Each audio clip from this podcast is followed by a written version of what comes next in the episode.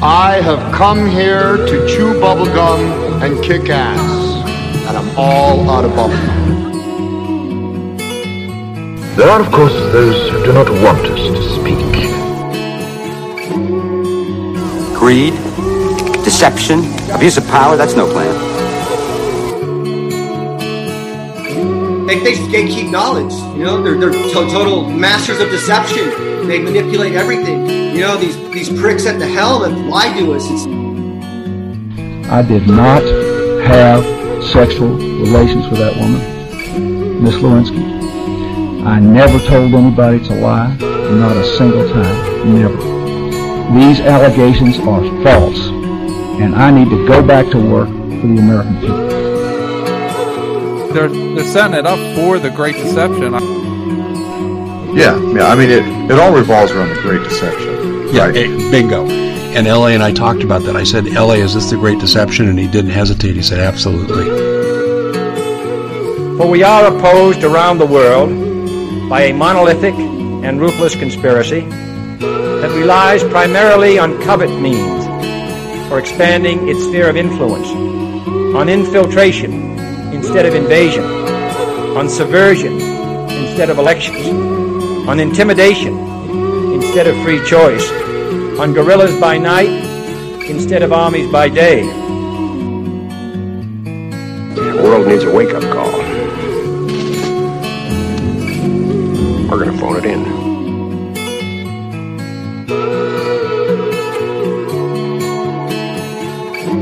And welcome to another episode of the Great Deception Podcast. I'm your host, Matt. Thanks for joining. Today, I have a bonus episode for you based off the last interview I just did with uh, a conversation I had with uh, Immanuel Kingman. And uh, I wanted to run through his article, WTF is a Tartarian, and uh, take you guys through it and let you know what I think about it. Overall, guys, I, I will tell you it's worth reading. Um, and if you're listening here, you're essentially reading it. So I, it's a, it's an interesting take. He has some uh, some ideas that I haven't seen yet.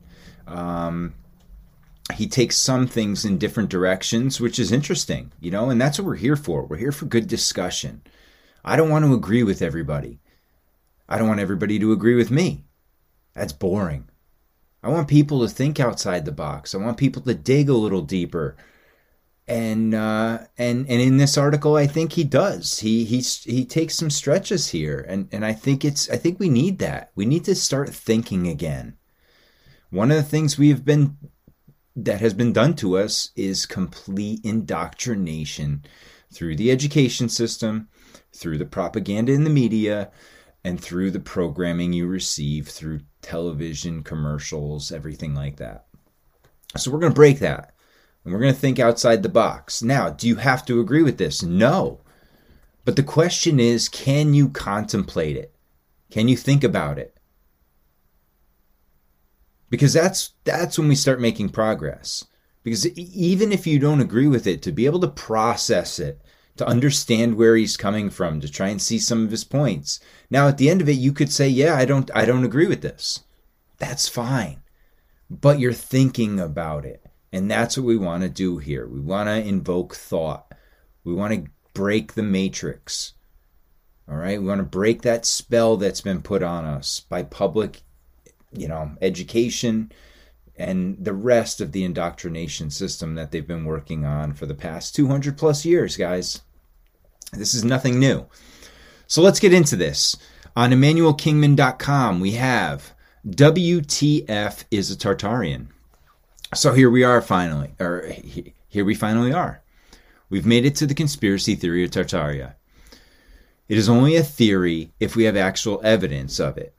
Yeah, because all conspiracies have truth to them. It's finding the truth from the lies that is such a drag. I mean, how in the world did we even discover the whole big country continent landmass existed not very long ago and nobody knows about it? Is this a Mandela effect? Possibly. Is it, in quantum physics lingo, rendering? Because we have nowhere else to go with our creative minds? Possibly. Is this an actual place that actually existed somewhere in our past? Abso-freaking-lutely. You see, no matter how it actually got to be in the space and time that we are in, doesn't matter. What matters is that we live in a place, definitely not on the outside of a ball, maybe in the inside of one, but definitely on the outside of one, that has recorded history of a subsection of, of land called Tartaria, Tartary, Grand Tartary, and many more names. The Bible, Book of Enoch, and Greeks even talk about a place called Tartarus. Except that place isn't a place on earth, according to our current understanding. They say it's the deepest, darkest abyss, the furthest depths of hell, or Sheol, as, as it is called biblically, in Seoul, Seoul, South Korea, connected to Sheol. Stay tuned, if you will. What's weird is that the suffix ia means kingdom of. Tartarus to Tartaria, the kingdom of Tartar. Abyss, Tartarus, earth, Tartaria, earth. Having a kingdom that represents hell. Psh, that's preposterous. Wink, wink. The Greeks do say that it resides in multiple places. I hear that. I hear the comments coming in now. Wait a second. You're saying that we have maps and history books that have this place called it, and now we're supposed to believe it was hell on earth? Ah ha ha ha ha. This is going to be a doozy. Buckle up, Buttercup. Let's do a brief overhaul of what Tartaria, the overreaching name for the grandest conspiracy theory of them all, is a worldwide civilization that had free energy, incredible architecture, flying vehicles, peace, and understanding amongst all its citizens, and the knowledge of our ancient ancestors.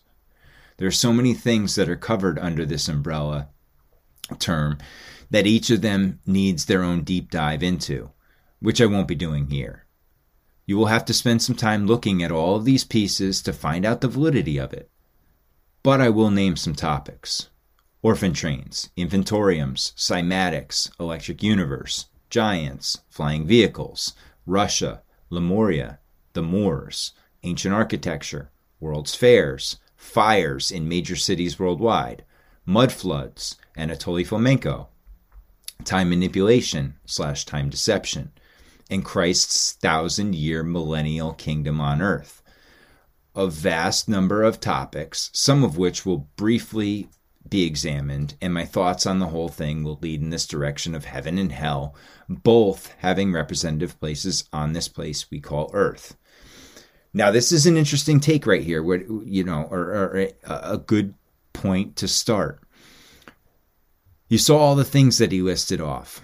Now, that's part of the list and what you're seeing here is it's not one or two things that tie all of this stuff in together. It was it, it, it all is little pieces of the puzzle that when put together you get a bigger picture here of what happened before us. And by us i mean you know the industrial age. So let's get back here Tartaria has come about in the last 40 years or so thanks to Anatoly Fomenko, a Russian mathematician who is researching the history of Russia. I've heard that he was both doing this out of his own curiosity as well as being tasked by the Russian government that kicked off this whole explanation. He has come up with some advanced algorithms that tell him that many of our historical events are exact replicas of prior events. It's even thought that some of the events that are supposed to be further back in history were made up and were copied from the more recent past and then added to the ancient past in order to bolster the timeline of events. In fact, he's not the first well known public figure to uh, suggest such a thing. Sir Isaac Newton also wrote a book about this very phenomenon. It's called Phantom Time Hypothesis. Events being completely manufactured by copying a real version of events that happened on a repeating fractal of cycles. There are many examples that are provided. I don't know that I believe all this to be true because ultimately I do believe that we are on a self replicating fractal that repeats the same events over and over on larger and smaller scales. okay, so right there. Very interesting point about Anatoly Fomenko. He's someone I recommend you take a look at. Uh, I actually found a treasure trove of a bunch of his PDFs. So if anyone is looking for them, send me a DM and, and I can uh, try and get them over to you. but what he is a Russian mathematician. He's not a historian. He is looking at this from a mathematical standpoint, a numerical standpoint. Now, is it 100% accurate? Definitely not. But it's another way of looking at. And one of the things that he found was a repeating pattern of history this phantom time hypothesis where events were duplicated, names duplicated, reigns of emperors, kings duplicated throughout history. Now, could it be a coincidence? It's a possibility. The chances of it are so minute that it's nearly impossible. Let me just put it that way. Okay, so let's get back to this. Uh, okay. Which means you would have many layover events. In an example, Fomenko takes the belief that Noah's Ark and Christopher Columbus are the same event, stating that one of the two is made up. Now, hold on, before you start blowing a gasket and say, "What? How can you compare Noah's event to Christopher Columbus? Noah's Ark to Christopher Columbus?" Relax. Just listen. Don't get triggered. Think. Break your indoctrination. Just think. Let's go. Stating that one of the two is made up, just copied from one history book and added in another. He also believes that the Old Testament happened after the New Testament, which is a very, very hot take. That's not anything I have researched, but information that has been relayed to me by people I've interviewed who've studied Fomenko's work have told me about this. I don't have further details, but it's super interesting. Again, I don't necessarily buy that entirely. Stay tuned for Latin being the language of Babylon down below. Furthermore, during the last 10 years, his work uh, started making its way to American internet boards. Soon, the follow, uh, soon to follow were maps, flags, and books discussing this place called Tartaria, Tartary, Grand Tartary. A CIA document, CIA document released from the 1950s that was declassified in the 1990s said that the Russian communists, aka USSR, were trying to cover up their past to separate themselves from the Tartarians. Weird stuff. So, people start to search mainstream history in weird spots. Maps and globes all over the place from the 1940s and earlier all have a place called Tartaria, where Russia is supposed to be. Some have even both Russia and Tartaria. I have one that I've acquired, and several others I've seen in person, in gift shops with tiny globes that could fit in the hand of an infant, in gigantic globes that hold liquor bottles that depict astrology inside of it weird places that wouldn't be one conspirator making it up. Then you start getting into the books from the 1800s and earlier. That's when it really starts to explode. It leads into the tribes of Israel, the Aboriginal peoples from all over the world, and them all being giants.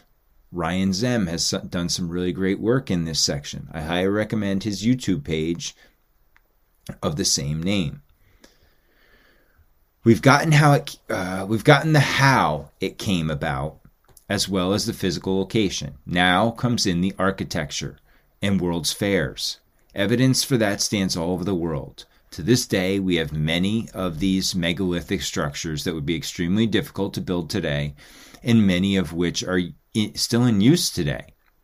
Government buildings, high school, colleges, museums, restaurants, hotels, all sorts of uses.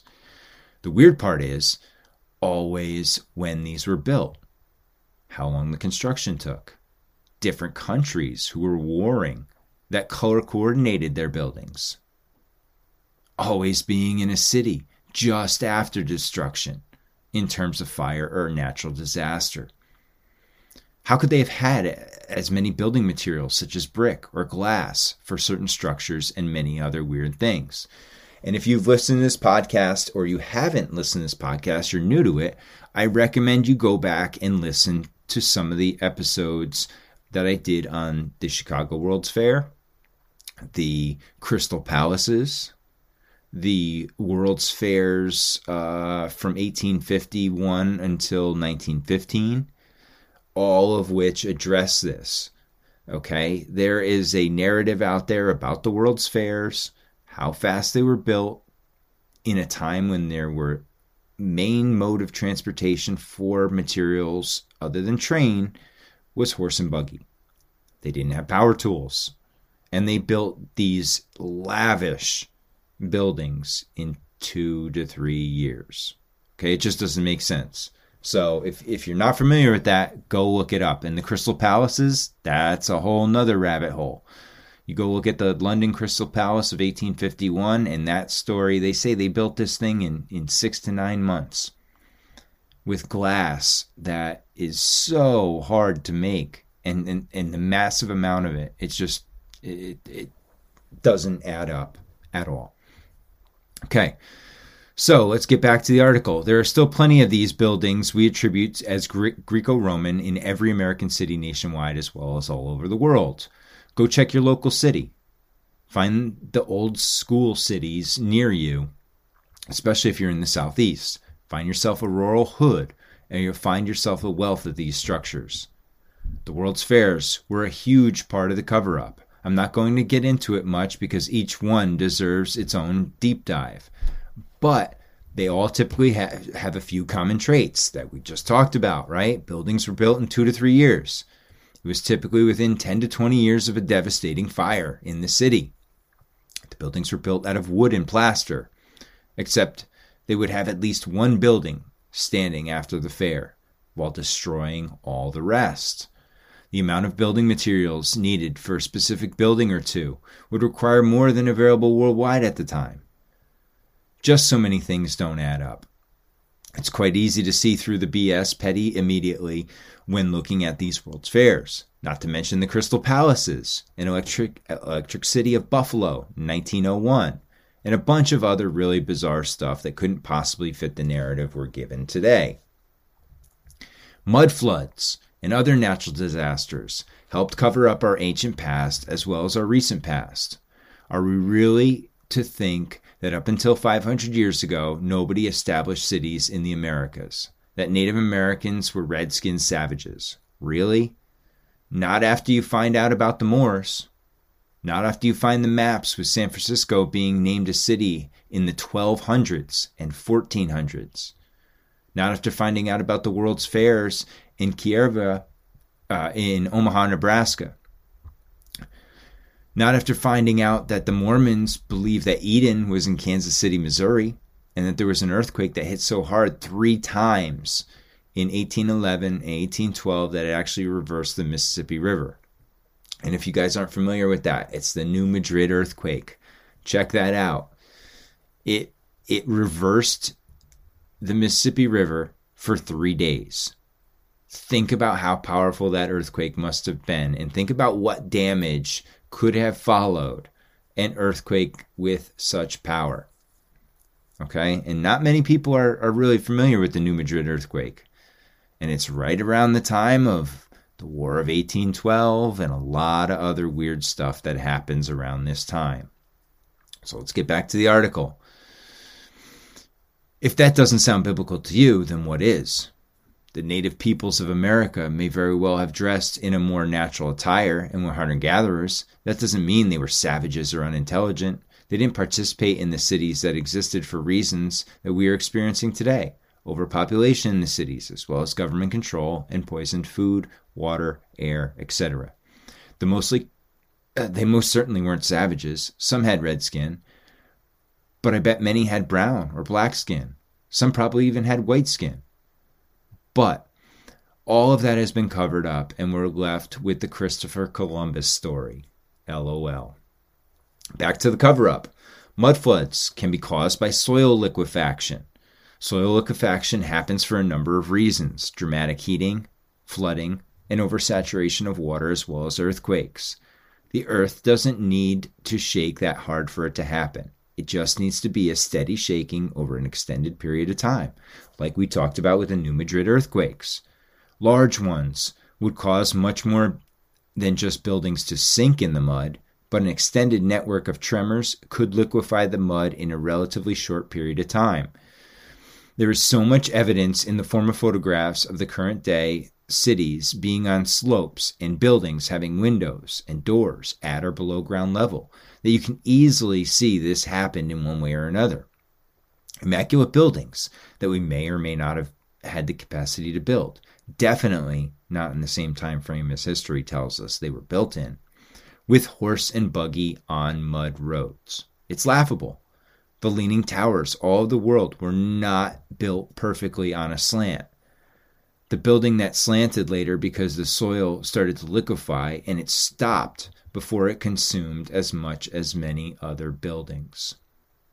New York City didn't build doorways that walk into mud. No, mud came up to the doors and windows because of either soil liquefaction and or mud floods running downhill from mountaintops or volcanoes. From hot moving liquid dirt covering up everything. Major fires all over. So many possible are so many possibilities, and the truth is probably a little bit of all of them. Everything I presented so far are things discovered and ridiculed by experts in the field. The mud floods are obvious to anyone who looks, not to mention how wars are used to steal, burn, and destroy art of the local host of the war, and I would say architecture as well, not only just art. Look at Afghanistan as a modern example. Imagine with the Revolutionary War, Civil War, and three world wars. Yes, I said three. War of 1812 was a world war. Check it out. I agree with him there. The Americas were overpopulated with many races of people who were much more advanced than we currently are. Grand cities that were built upon and covered with our own cities. This is very true, guys. This is a fact. There are more miles of tunnels beneath our feet than we know about. New York City has an entire network of city underneath the ground.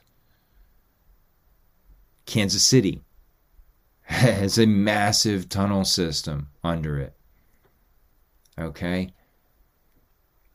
But the other thing you have to think about is is the the fact that it's laughable that until Columbus got here, this place had no civilized people, no established cities.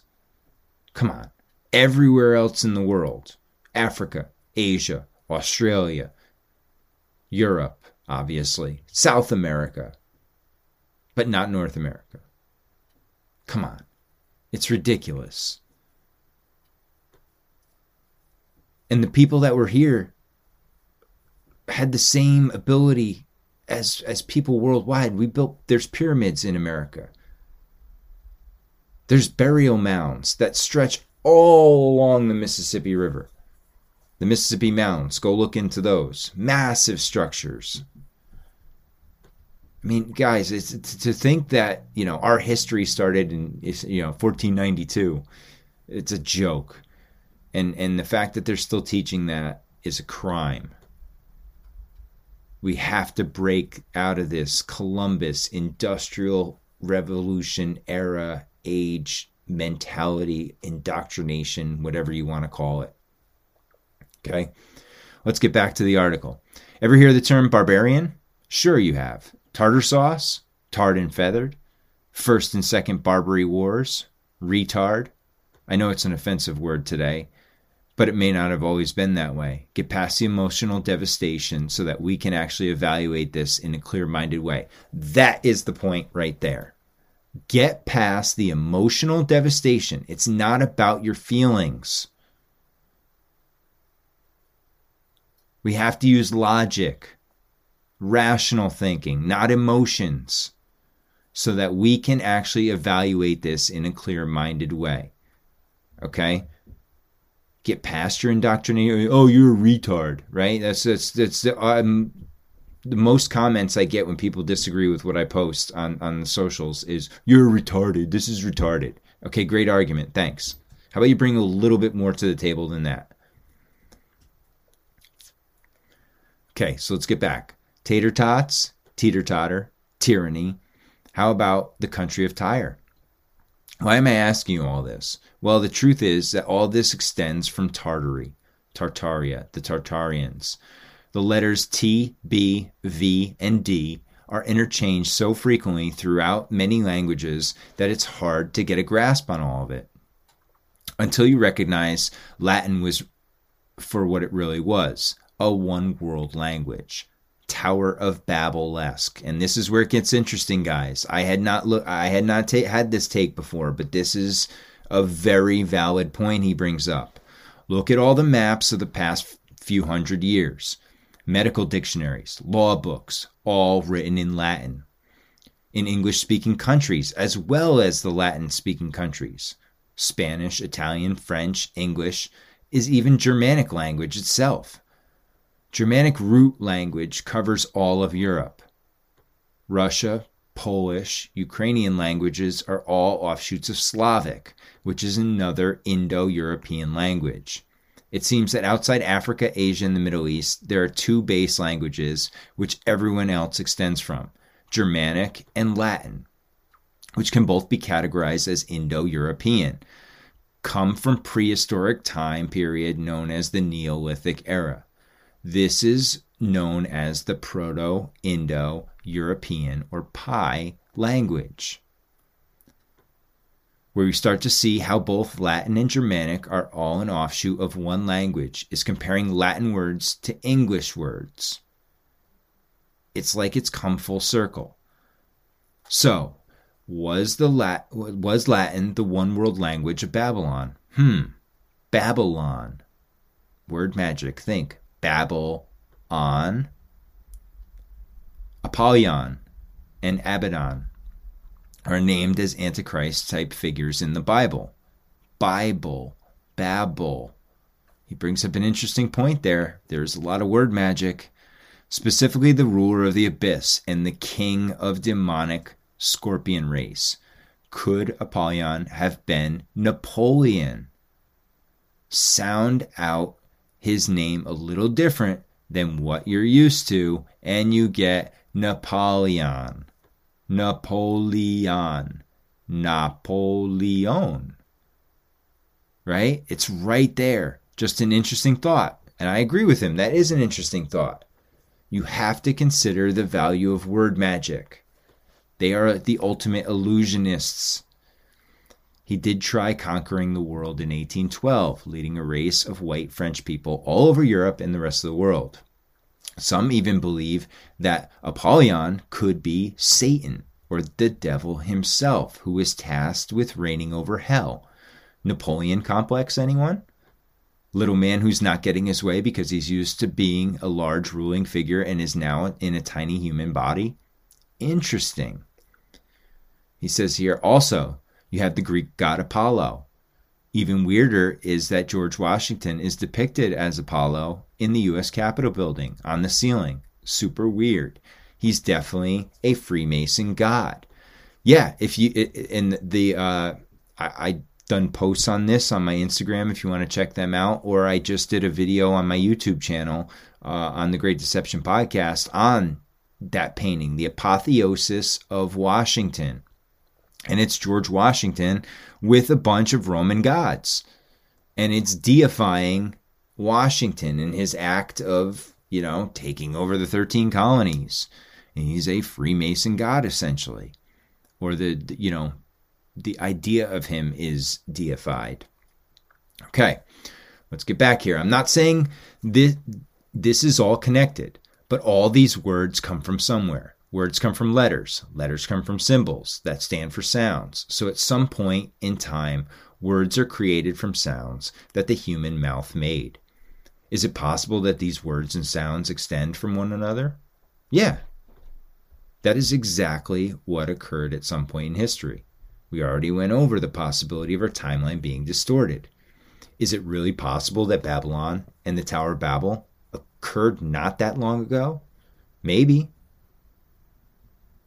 Maybe Latin is the language that was dispersed in the Bible. I mean, it is a dead language today and only holds the secret keys to our medical and legal terminologies in the United States and across the world. Think about that. How many people can read lang- Latin? But it's the basis of so much. Why did that language get killed? He says, crickets? Anyway, what I'm getting at here is that word magic is a very real thing. Yes, I agree with him. And the cover up of our past is as simple as being like a child. Wait, didn't Jesus say something to the effect of, Truly I tell you, unless you change and become like little children, you will never enter the kingdom of heaven. Therefore, whoever takes the lowly position of this child is the greatest in the kingdom of heaven. Who holds no definitive belief structures and is fluid in his or her thinking. We honestly can't say with any certainty who did what at what point in history. I agree with him there. It's it is his story after all. We weren't there. There are so many holes in his story. There is so much contradictory evidence right in front of our faces become like children and play with the sounds to see how easily it all could get distorted. Switch out a letter or two here and there and see with your own intellect that these words could easily have come from one another. Most of the words mentioned in the beginning of the previous paragraph are offensive words to Tartarians.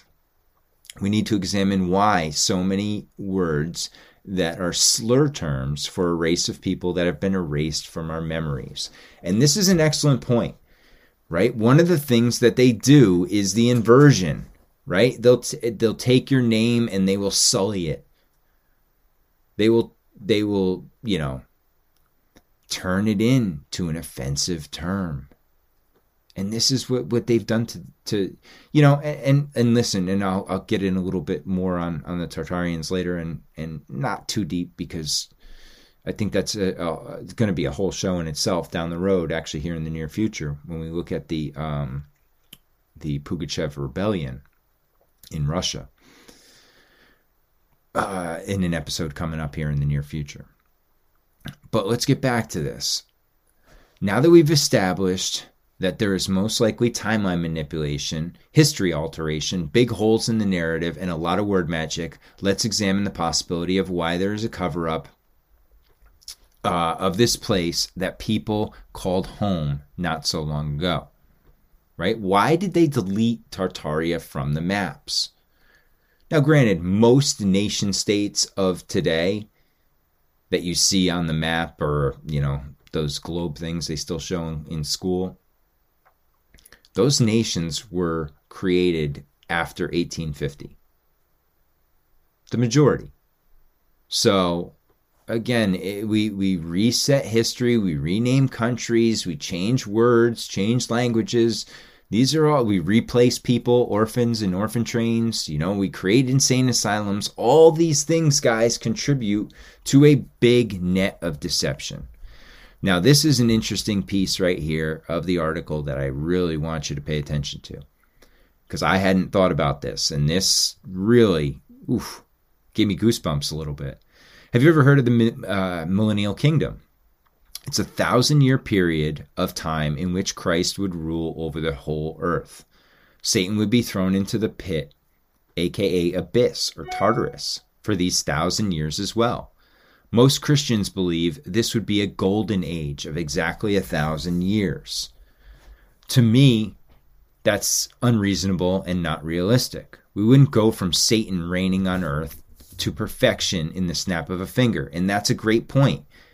And that's what people, you know, this whole great awakening, um, you know, um, the whole movement that's going on with you know everybody's going from 3D to 5D, and they you know it's gonna happen. It, it's this stuff doesn't happen overnight. In in fact, it takes hundreds of years a lot of times, and that's what Immanuel get into here. So I don't want to step on his feet too much. So let's get back to it. To me, like he said, that's unreasonable and not realistic. And I agree. Uh, it would take some time to wind down the crime, poverty, and evil practices. You see that in government, right? You think that instantly one day we could, you know, because of an election, as soon as the government changes hands, it would be an instantaneous. No, it takes time. Okay, so that's what you have to understand. People would be very angry that they were deceived, misled, and would want revenge. Think about that, man. If people start understanding the scam that took place, they are going to be angry and they're going to want to take it out on someone. And here he says it may take two to three hundred years to get it from Satan reigning to perfection. And I agree with that. It's going to take generations. Demonic influence being removed doesn't mean that humanity wouldn't have to deal with its own pitfalls either, now, would it? Do we have a period in time in which people went around murdering in the name of Christ? By golly, we do. It's called the Christian Crusades and the Spanish Catholic Inquisition. I preface this by saying I'm not in favor of this method, but I understand the mindset of people being awoken to what is happening in their world by God and being angry, wanting vengeance. Can you picture it now? How would the American people and world citizens react if they found out that evil was reigning over them? Oh, yeah, look all around you. Imagine what it's going to be like in two months, six months, a year, two years. How many more people must awaken for the tipping point to occur? And that's a great point right there. When do the scales tip? Because right now we're in a period of insanity, idiocracy. I mean, we are in the upside down world right now, absolute inversion. I mean, you want an example? Go look at the Biden's new appointee for the Department of Energy and tell me that's that's good representation of our country. All right. How angry and vengeful will people become? And that's that's a fear, right? Because why? There are more of us than them, and that's what you're seeing in Canada, right? They want to stop these truckers, these these domestic terrorist truckers blocking the roads in our cities. Meanwhile, these people have been locked down and tortured for two plus years. And they're finally taking a stand. And you see how the government reacts to it? They call you terrorists. It's the ultimate gaslighting, guys. Pointing one finger at us while there's three more pointing back at them. Let's get back to this. If that already occurred, then we would have the evidence of people conquering in the name of Christ, right? So you have the flags of the European countries. All of them have crosses in their flags, even in Netherlands. The United States was built upon freedom from re- religious persecution, right? But I thought it was built upon Christian values. Looks to me like they were Freemasons who escaped the Christians persecuting them for being Freemasons and not because they were Christians fleeing from other religions. Looks to me like conquering and vengeance on satanic behaviors has already occurred. But we're talking about Tartaria, and they have depictions of dragons on their flags. Ooh, I get it now. In the beginning, you told us about Tartaria being representative of Tartarus, which is hell. Bingo! strangest thing about Tartari, uh, Tartaria and Russia coexisting, and and Russia wanting its distance from these Tartarians, is that Saint Petersburg, Saint, as in something godly or Christ-like, used to be the capital of Russia. Muscovites lived in Moscow, and these were giant people. The War of 1812 that I mentioned earlier ended in Moscow, where the Russians weren't at because they were in St. Petersburg, because the Muscovites were in Moscow. Coincidence? And this is this is something I I, I don't know. I don't know what to think of this right here. Uh, that where he says that uh,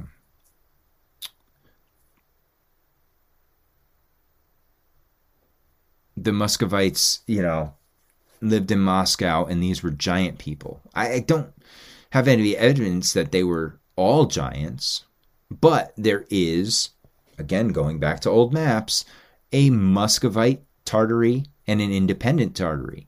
So even within Tartaria, there were two sub countries, right, or sub regions that were labeled as Muscovite Tartary and independent Tartary which is very very interesting because not a lot of people know that. Now the the thing that right here that he mentions about uh, the Muscovites in Moscow, well, yeah, in, in, in the narrative as the narrative goes, they burnt Moscow to the ground so Napoleon couldn't take it. Now, would you really do that? I don't know. You might want to you know, counter in a while rather than just burn the whole thing down to the ground? I don't know. The narrative is all over the place, guys, but let's get back to his article. You make a compelling case, but there just isn't enough evidence to support this. Glad you're starting to come around, but I'm not finished. We have coins, maps, gravestones, tombstones, and buildings that were all marked with one damning piece of evidence that can't be ignored the letter I and J. What's the big deal about that, you ask? The way things were marked by year on all these engravings and carvings would almost always have one of those letters followed by the year. For instance, we would have something marked I 500. The cover up is that we are told that this thing is marked, uh, that it is marked from the year 1500. So what they're doing is saying that, you know, something that happened in I 500, which would be the year 500, they changed the I to a 1 and now it's 1500, essentially adding a thousand years to the timeline. Go ahead and do some research on it. It's extremely fascinating. You can find a lot of information on a map about what was going on a specific location in a specific time period. I've come across a few maps that talk about the year I 290 and a man named Prester John who was going around preaching Christianity in Northeast Asia, aka Russia, aka Tartaria. Nothing too crazy, right? Wrong. We're told he lived in the 1200s. Maybe you've heard of Genghis Khan in the 1200s. Did you hear that he was going around conquering in the name of Christianity? Also, he's a white, a giant white man with red hair and green eyes. Not what we're told in school. Not at all. He actually fulfills four of the seven seals that are to be broken in the biblical end times. Seriously, go visit Ryan Zem's YouTube channel. Need more evidence? All the above mentioned items uh, weren't only marked with the letter I or J, but they were also marked with Anno Domini, A.D. Latin. There's that one world language again, meaning the words in the year of our Lord. Who is our Lord? Jesus Christ is our Lord. Anno Domini J 480 translates to in the year of our Lord Jesus 480, which has been told to us that it means the year 1480. You see that? How easily something can be manipulated in a thousand years just added out of thin air? Need another example? In Roman numerals, the letter M represents a thousand, a thousand years. So just add a letter M to the existing time, and you could get something like MCXXVII, which means 1127, instead of CXXVII, which would be simply the year 127. It's that easy. One letter added. One change that if you aren't paying attention, you would assume an I or J is a 1. Okay, so where does the I fit in? Remember the whole language thing above about Latin being a one world language. Guess what? They don't have a letter J in their alphabet. Jesus is spelled I E S U S, Iesus. That's a capital I in the beginning, not a lowercase i. Anno Domini I 620 gets perverted into 620 instead of being in the year of Lord Jesus 620. Greek also doesn't have a letter J. Jesus is I A S U S. I don't have a Greek alphabet on my computer, but you can Google search it. Wait, wait, wait. Hold on, dude. This is too much. You're telling me that it was depicted worldwide that Jesus Christ was our Lord, which was the reason we started keeping track of the year, and there was possibly a universal language. And all this documented on maps, coins, gravestones, and buildings that existed today. You got it. And I agree with him here.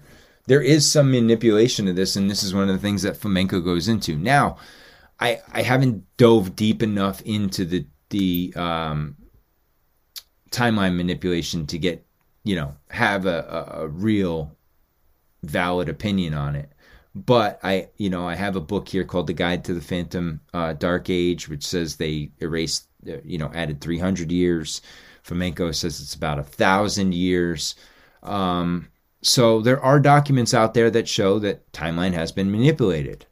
So, uh, and it, if if you look at this, it is very simple based on this this this argument right here. And and this is not a crazy argument. Go look out there. You will see many old uh, markings, you know, like markers um, that have I and then the year that follows it.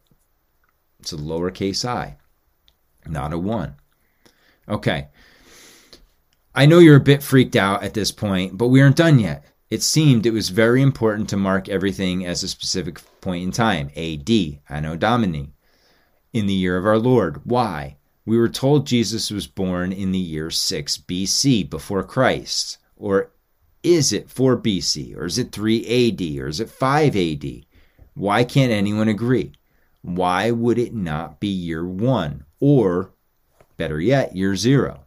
Well, there is no year 0. But if you were living the first 11 months of the first year, you would either be in the year 0 or they would be marking the year in advance. See? We keep track of time now based on completion of years. I just turned 32 years old and now I'm in my 33 year 33rd year of life as I now have completed 32. I wasn't called a 1-year-old during the first 11 months of my life. That's a very valid point. You are months old. You are not a year yet. So, this is kind of a sticky, and we don't have, and we have no way of possibly knowing. His story can't even agree upon when we started keeping track of time. And the reason we are told doesn't work because the birth is not during the agreed upon date. So, why did we start keep, keeping track of time? Remember when I mentioned that Satan would be bound up in a pit for a thousand years? Are you starting to make the connections yet? No? Well, okay. We started keeping track of time because Satan was bound in a pit, and we knew that we only had a thousand years until he was loosed again. So we were keeping track of time for this very specific reason.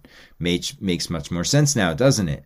Your mind is probably mush by now, and your soul feels like it has been stolen. I understand. It's very hard to face this reality. It encompasses so much and changes so much of what we thought. But if you're intrigued and trying to get a handle on it, the next part may make things make much more sense to you now.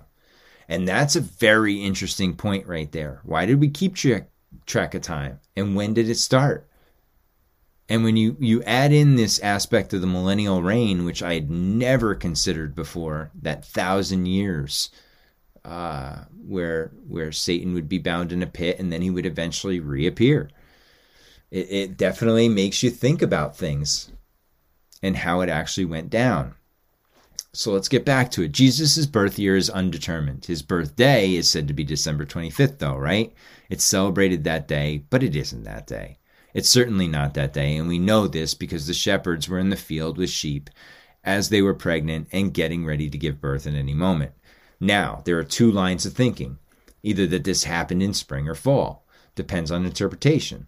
Also depends on the location of where you are when you read this and where Jesus was when he was born. Why does this matter? Northern hemisphere and southern hemispheres. Spring in the northern hemisphere is in the fall. Uh, is fall in the southern hemisphere and vice versa. We come down to either March or September.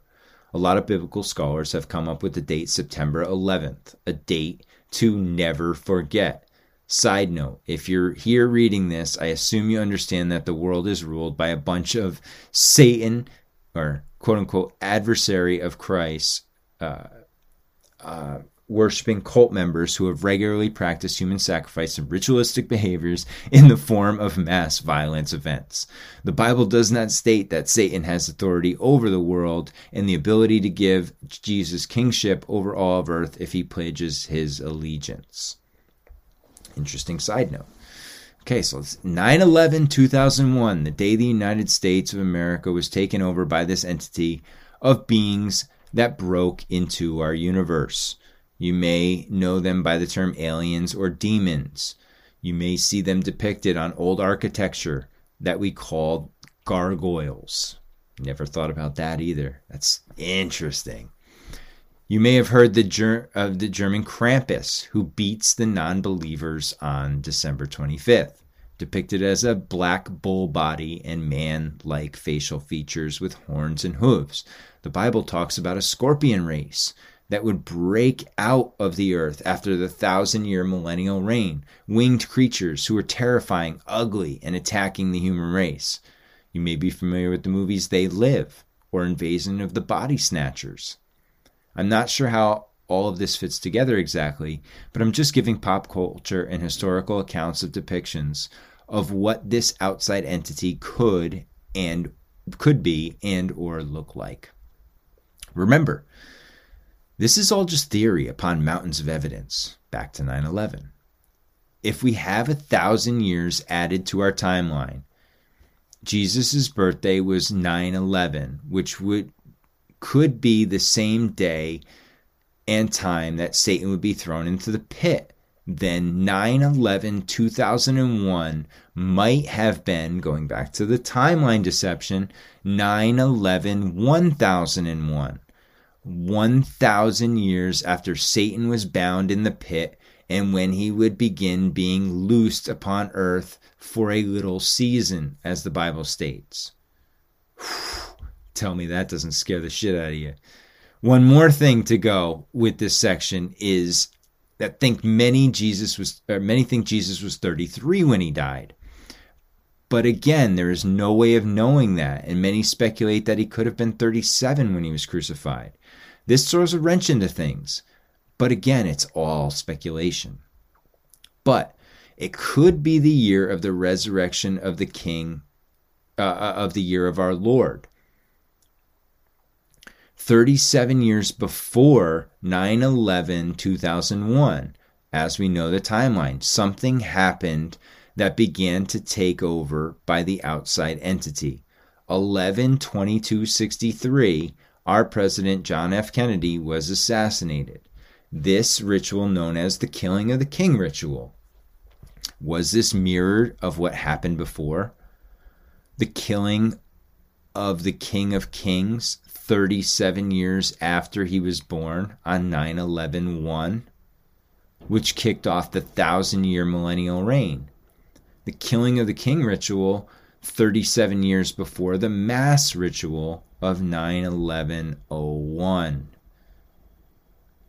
Think about that. It's that's wild. I never tied in the two in this way.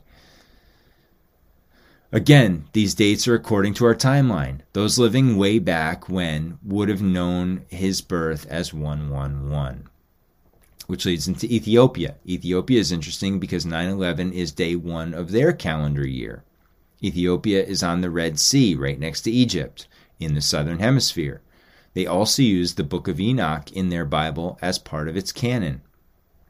It's also alleged that they housed the Ark of the Covenant until 2019 when a terrorist group known as the uh, Eritrean Defense Forces came and slaughtered 800 to 1,000 members of the church who were said to be guarding it. When Enoch lived, the Red Sea was known as the Erythraean Sea. He actually points it out as he flies over in the book of Enoch, probably because he was familiar with it because he lived in what we now know as Ethiopia. So again, that 9 11 date seems to have much more significance than we currently comprehend. Another side note there are maps from the 1500s depicting California as an island and the salt ocean water that covers modern day Utah. Salt Lake City would be explained. And Arizona is depicted as none other than the Red Sea. Boy, his story is complicated.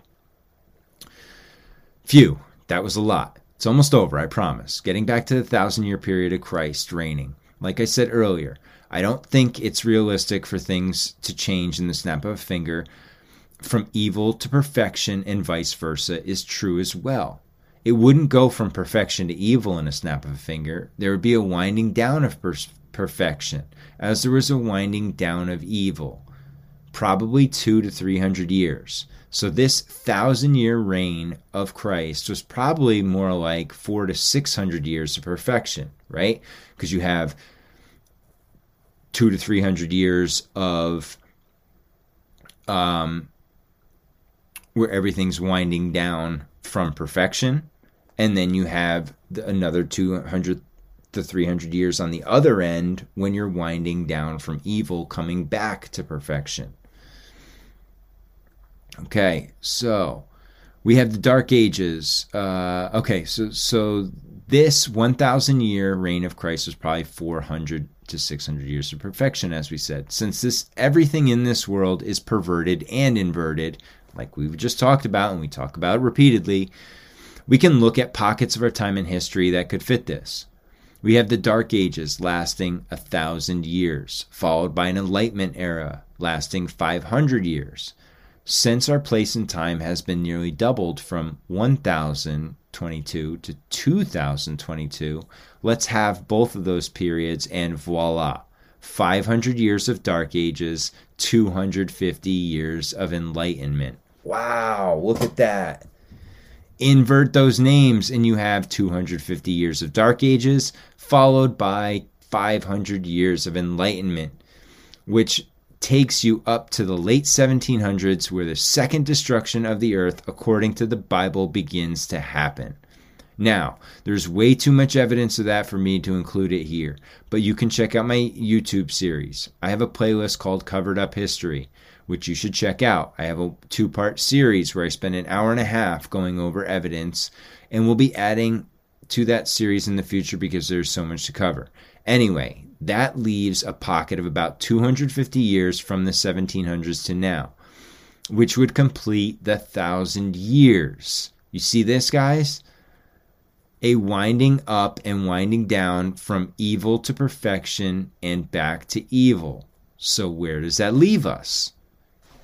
We are the rest of the dead who will rise up at the end of the millennial reign, who are being given a second chance to redeem ourselves so that we don't get thrown into the lake of fire at the final judgment, which is nearly upon us. Revelation 20.5. The rest of the dead did not come to life until the thousand years were ended. This is the first resurrection.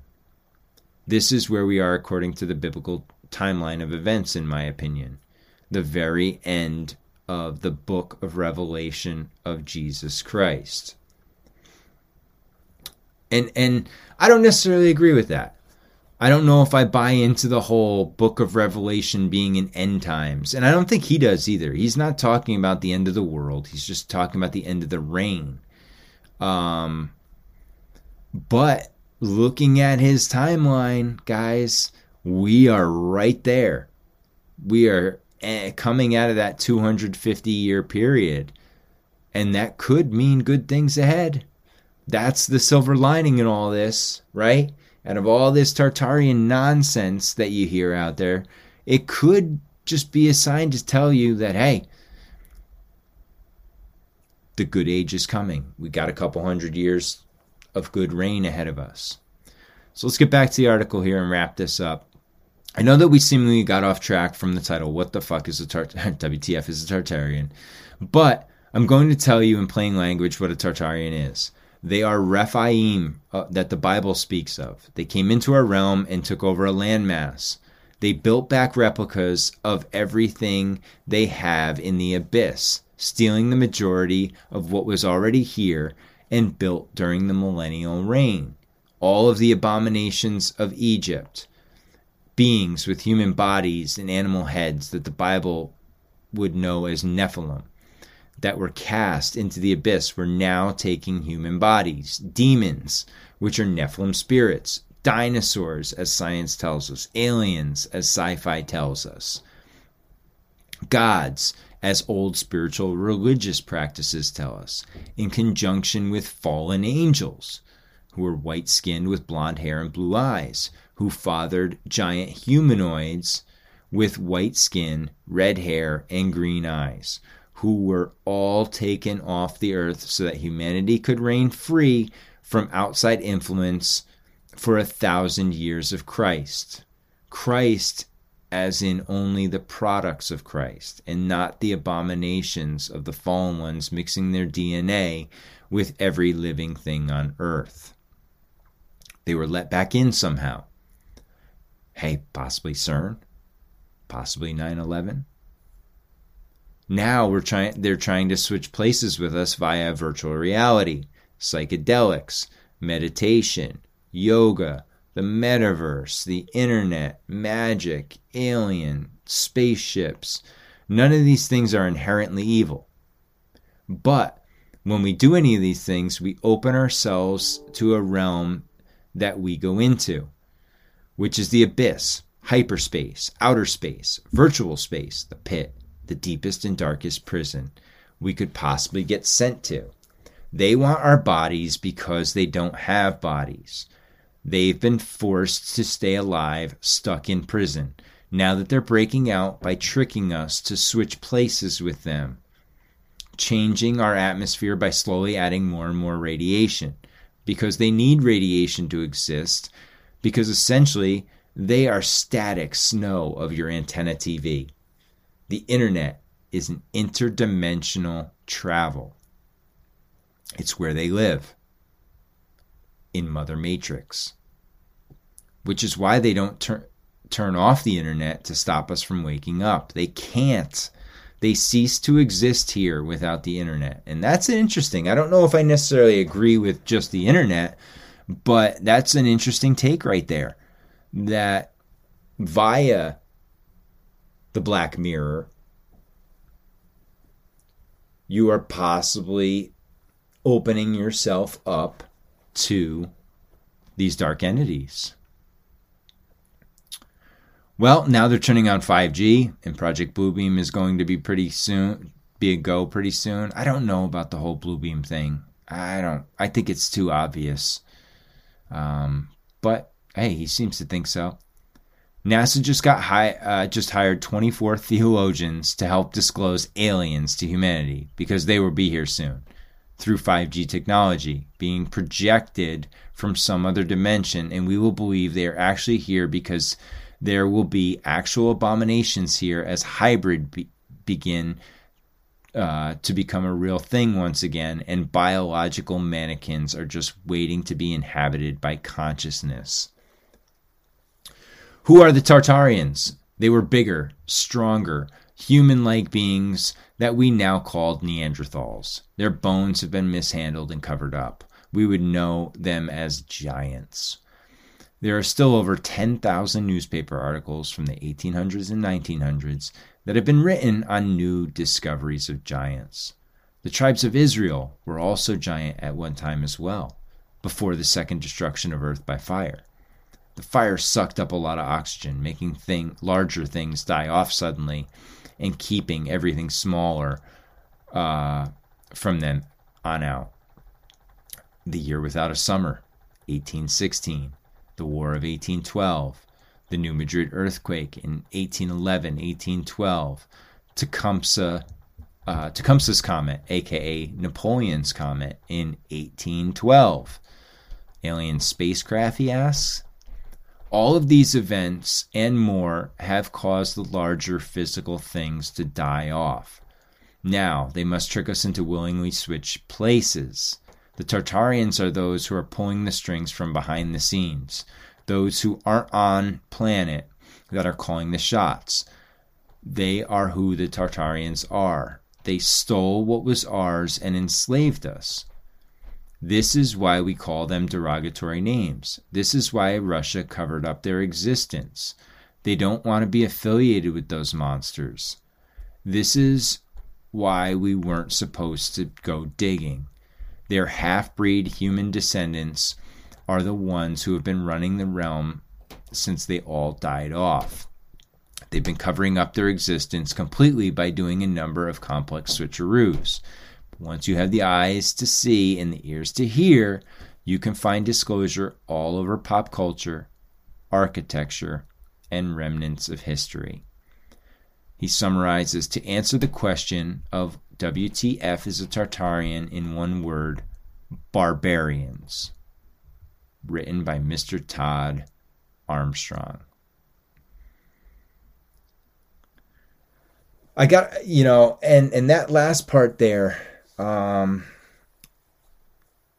that's an interesting take too, because I haven't heard that about them being the Neanderthals and that the Tartarians are, you know, part human. Um, yeah, I, I don't know if I believe that they're interdimensional. I, I think they could have been giants. Yeah, or and I you know, and the and the more I dig into, and I got to dig a lot more into the Russian history to understand the Tartarians, and that's not what the point of this is. This is the point to go through was to go through Todd's um, Todd's article, and, and and just you know small little comments and things, and not go into what I you know my definition of a Tartarian because that would be a, a whole nother show in itself, and eventually as we go through some of these old world shows, you'll get my idea of it. But I don't believe in the term Tartarian, you know, like that they are the ones who built everything all over the world. Um, I believe in, in an old, there was an old world society that was worldwide that did uh, have a network that was interconnected throughout the realm. Um, do I think the Tartarians are evil? To be determined. I, I haven't done enough research on the Tartarian people. And now, one of the things I have done in the last couple weeks is I started looking at the, like I said before, the Pugachev rebellion, which was the, you know, serf peasant rebellion, uh, kind of the death blow to Tartaria. You know, this guy stirred up so much shit with um, Queen Catherine that by the end of it, they basically wanted to delete him from history, his name to be deleted, no one to write about him, um, and just wipe out. They they renamed his homeland after after they executed him. Um, but they did. The funny part is that, but then they let Alexander Pushkin do like a, a, a bio on him you know, and it, it's called The History on Pugachev. And I, I, just finished reading it, and it's, you know, it talks about the, the rebellion and, and, you know, what went on, and, and we'll do a show on that. But it's, it's, you know, I don't know enough about the people, but they, they seem to be tied or affiliated with the Cossacks a little bit um, in there, the, the Scythians maybe. Um, it definitely encapsulated North America, Asia, Russia. You know, all they're saying all the way up and possibly into Turkey. You know, so all the Baltics, it was all part of this idea of or Tartaria, this nation of Tartaria. Um, and it it seems like they were some sort of people, and and I, I don't want to speculate too much because I like I said I'm going to do an episode on this, um, on the rebellion and how that the Russian rebellion uh, impacted America and the uh, expansion west in America. So, I, but you know, if you want to get high level, a rumor that I did hear is that yeah, this was the land of the giants. That if you go back and, and look at some old maps, a lot of the west coast of America and and northwest, you go up into Canada, over through Alaska to the Bering Strait, over into Russia, and then over into eastern Russia, Siberia region. You will notice that it is blank on most maps. There's nothing there. No cities, no words. And, and in a couple of the maps, it says like land unknown. And it's almost like the Western people were not allowed in these lands for fear of death. And then once the the Romanovs and uh, the the you know dynasty, the bloodline, I'll say, was able to, you know, strike the death blow into the people of uh, the nation of T- Tartaria, they would then go and attack the infrastructure of the old world. And that was the second phase. Because I think, and, and one of the things that I found fascinating when I did dig into Russian history a little bit, they, they mention the old believers and the old belief. And and that is a phrase that is sticking with me right now because there's something to that. The old believers. This is the last civilization or the you know the civilization prior to the madness of the industrial revolution transition which was you know 17 1800s in that ballpark but I think, uh, guys, honestly, this is one of the better pieces that I've seen because, you know, Todd Todd hits at it and he brings in a different angle that I hadn't thought about, and this millennial reign, which really could play a role in all this when you think about it. Again, I'm going to get the people right away. Oh, it's tied to the Bible. I don't relate to the Bible. And okay, that's fine. Uh, what do you want me to say? I don't necessarily agree with all the Bible. Has the Bible been manipulated? Yes. We know that for a fact. There are more than 66 books. Okay? There's a, there's a reason why they only canonized those 66, and that's an interesting number in itself. I mean, I have a book right here in front of me, the Encyclopedia of Lost and Rejected Scriptures, the Pseudepigrapha and Apocrypha which is all books that have been taken out over time that were, you know, could have been originally part of one larger book. So to just simply throw this out because of the Bible and and and you don't believe in the whole Christ narrative or whatever, that's fine. But he's drawing conclusions here based on that belief system, which millions and upon there billions of people, I should say, believe in. Okay. But again, a great piece of work. I highly recommend uh, Immanuel's work. I highly recommend his podcast. Uh, if this really interests you, he did a uh, a great interview with the one and only Howdy McCoskey uh, that I you know I, I recommend. Uh, it was right around the time that that we I was on his show uh, back in January. So go check that out. Show my man some love uh, support his work. He does some other uh, uh, other work on the side that he he uh, advertises on his website. Check it out. He offers some great services, and and he's just an all around good dude. And uh, and and his uh, counterpart Mimi was great when I was on the show with her too. And and I just I wish nothing but the best to these two because I, I, I really like Immanuel and I like the way he uh, thinks outside the box and brings a different perspective. And that's what we need today. And to put it out on the line, right, guys? To put it out there. Oh, he could have gotten lit up by some of these people for writing this article, but he had the balls to do it because he felt compelled to do it. And it doesn't matter what other people think or other people say. Go look at the comments in the article, guys. The comments is nothing but positive feedback. Okay? So, again, ImmanuelKingman.com, the Godcast, the Goodness Over Darkness podcast. Go check out Immanuel's work. Show him some love. And uh, I hope you enjoyed this. I hope you enjoyed the conversation I had with him. And uh, we will be back again soon. Stay strong, stay safe, and question everything.